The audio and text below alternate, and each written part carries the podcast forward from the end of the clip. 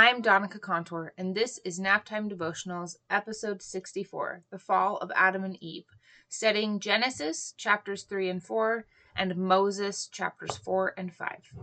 Welcome to Naptime Devotionals, a come follow me study for busy moms. I'm your host, Donica Contour. I'm a member of the Church of Jesus Christ of Latter day Saints. I'm a wife, I'm a mom, I'm a daughter of God just trying to get home, and I hope that something I say here today will help you on your journey home too. Alrighty, so this week we've got some fun scriptures to talk about. um, we're gonna kind of jump back and forth between Genesis and Moses, um, because it's the same story, but some have one set of scriptures have some details, and the other set of scriptures has other details, and so we're gonna kind of jump back and forth, um, in terms of my referencing. So we're gonna start in Moses um five um and look at verse six to start with. Um so this is after Adam and Eve been kicked out of the garden. I've always thought Adam is such a good example of faith, right? Um Heavenly Father tells him, Hey, I want you to perform these sacrifices and Adam's like, and he tells him what to do. And Adam's like, okay. And so he does it. And then an angel shows up and is like, hey, um, why are you doing that? Like, do you know, do you know why you're doing that? And Adam's like, nope, I just know Heavenly Father asked me to do this and, um, I'm to listen to him, right? I trust him and I know that his interest is the best for me. I'm to listen to him.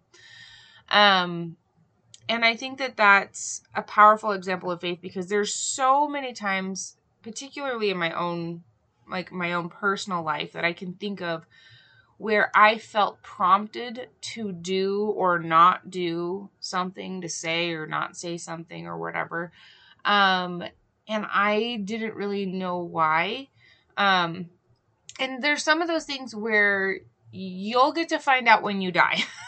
you know what I mean? Or like you'll find out years and years later. Um, I think I probably told this example before, but one of the beaches, um, the beach that I predominantly surfed at when I lived in Hawaii, um, I didn't know this until I moved, but there were several times where I would be surfing and I would immediately feel get out of the water. And I was usually a little bit like, oh, but it's a perfect day. Okay, I'll get out. Um, I always got out every time I felt like you need to get out of the water, I did it. Um, and it was not until I moved that I found out that just outside, like that beach, is pretty infamous apparently for being a tiger shark nursery, which means that there are little baby tiger sharks swimming around in that water, um, which is pretty murky most of the time, um, just because it's got a lot of sediment on the bottom and um and I don't know what you know about sharks, but older sharks, bigger sharks are actually a little bit safer to be around because they recognize humans are not tasty or not a good food source.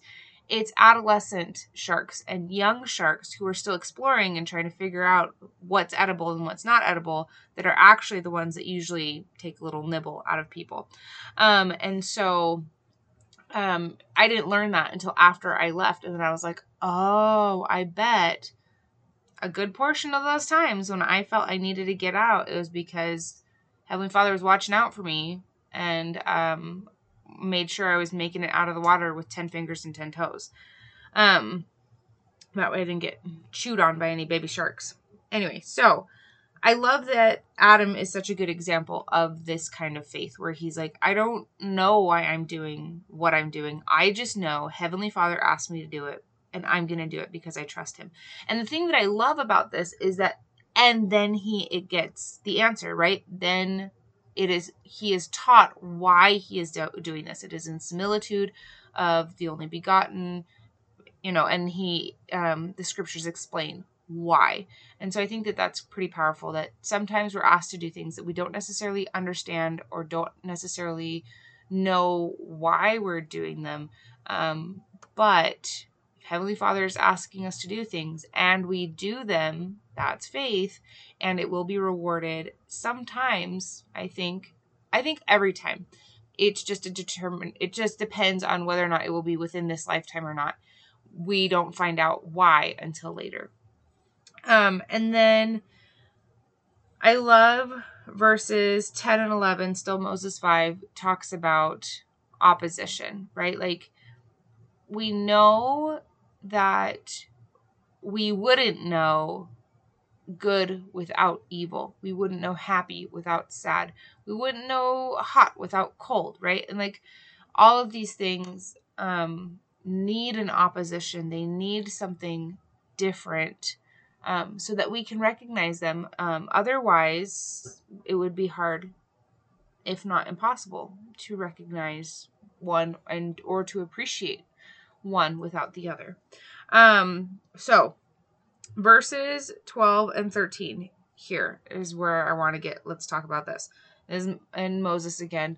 Um, and this is what I I wrote down agency in action, right? So mom and dad, Adam and Eve, have have this very close, very personal relationship with Heavenly Father. In their living memory, they have seen Heavenly Father and Jesus Christ they were in the garden, ate the fruit out of the garden, and now they're being taught. And they it talks about them being able to hear God. They still kind of hang out near Eden, right? They're not obviously in it anymore. They've gotten kicked out of the Garden of Eden, but they're still close by, right? They stay close by because they can still hear Heavenly Father when He speaks. They can still hear Christ when He speaks they just can't see either of them anymore. Um, that that privilege, if you will, has been taken from them. But they're still being taught, and they're commanded teach your children these things, right? And so they do. They turn and they teach their children all of these things that they are learning, that they're learning from the horse's mouth, right? Um, Adam is a prophet, first one that we know. Adam is a prophet. He is talking to God, right? like on a telephone. He can hear him, can't see him, passes the information down to his children, and then his children do exactly what God intended them to do and utilize their agency, and then they make good choices and they make bad choices. Isn't that the beauty of agency? Um, and here's why I want to talk about this. Um, in Moses chapter 4, right? Kind of see some of the a little bit of the creation here. Um it talks or not the creation, but like the pre-existence. Moses chapter 4 verses 1 through 3. Satan volunteers to be the savior, right? And this is why I'm talking about this. Because Satan wants to use his agency, which is given to him by God, and he wants to use that agency to destroy the agency of everyone else. He wants to use it so that he can force everybody else to make good choices and come back to live with Heavenly Father. And sometimes, particularly when I'm parenting a particularly ornery little kid, I'm like, I don't know, maybe Satan was onto something. But as a whole, obviously, I agree with Heavenly Father. Otherwise, I wouldn't be here. I'd be a floaty, lifeless being um, or bodiless being um, running around trying to make everybody else follow Satan. Okay. Um, he wanted to use his Satan wanted to use his agency to destroy the agency of others. And agency is so important to Heavenly Father. It is so incredibly important to Heavenly Father that he would rather risk us never coming home to, to him hence the one third plus Satan of hosts that left completely, he would rather risk us never getting home rather than force us to come back to him. But, and I think a lot of times people are like, yeah, agency is important, so I can choose whatever I want. And absolutely you can. But that does not mean that you are released from the consequences of your actions, whether they are consequences you want or consequences you would rather deal without.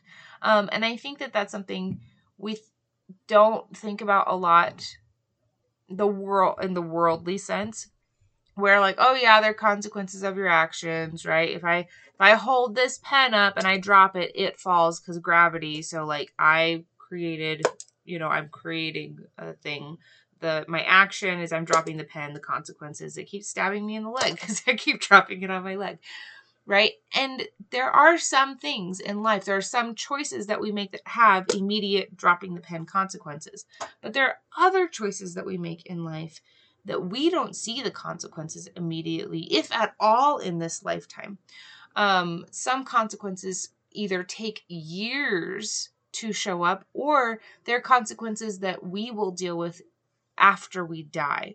Um, I genuinely believe that every single one of our choices has consequences, and not all of them show up immediately after. They're not all pen dropping consequences, right? Um, but we all have to deal with these consequences. And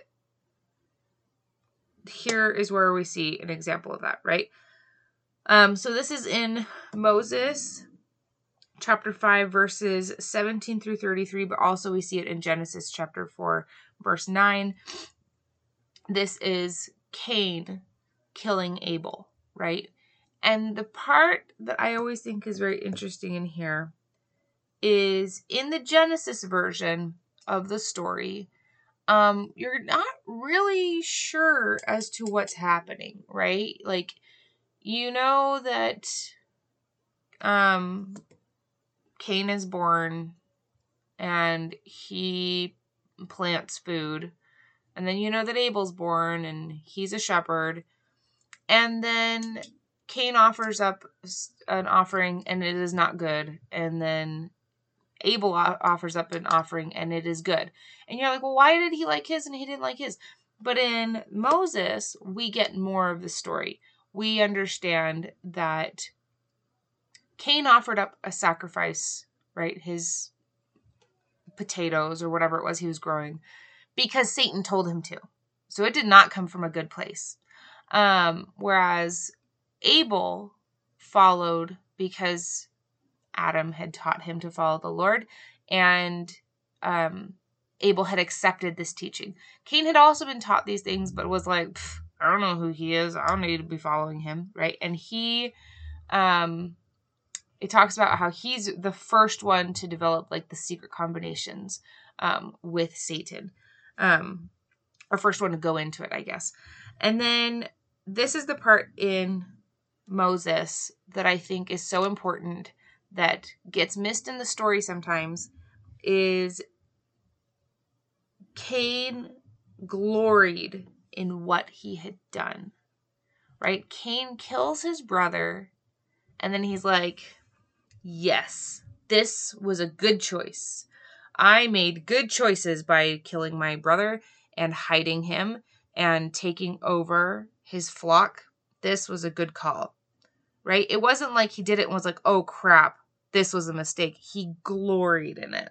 And I think that's super important because um, he thinks that he's going to be protected by Satan because he's entered into this secret covenant. They even call him Master something. It's creepy. Um, and then Heavenly Father comes along, and my one of my favorite questions happens in both of these sections in Genesis and in Moses. Am I my brother's keeper? Right? What's the answer to that question? Am I my brother's keeper? Uh, yeah. Yeah, you are. And I am. Also. Right? Like, it's funny because it's one of these things where it's like, my natural man wants to be like, no, my brother is in charge of my brother. If he wants to make bad decisions, he can make bad decisions. He can do whatever he wants, right? And to a degree, yes, right? We're not to infringe upon other people's agency um, to a degree, right? As parents, particularly, we have a responsibility to make sure our children stay safe. If my child wants to use his agency to play in the middle of the street, I'm going to extend my agency to overrule his and be like, uh, yeah, no, we're not doing that. That's a terrible idea. You will be murdered, or not murdered, but you'll be killed. Um, and and I'm going to protect you from that because I'm your mom and that's my job. Um, but you know, like my sister, for example, who is an adult, wants to make whatever decisions she wants to make, I'm I don't need to extend my agency over her, right? She that that's not necessary. Um, but am I my sister's keeper? Is it my job to make sure that I'm doing what I can be doing to share the gospel, to be a good example, to show up in a Christ like and loving way for my sister? Yes. Yes, that is my responsibility. Um, and I think when I think about it as a responsibility, sometimes it feels kind of heavy.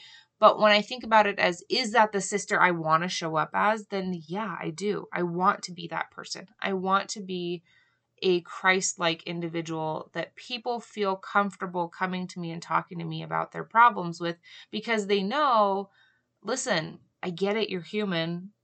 We all make bad choices. Um, I love you no matter what, and I am going to offer honest advice no matter what. Um, and I think I this is kind of off topic, but I kind of want to talk about it.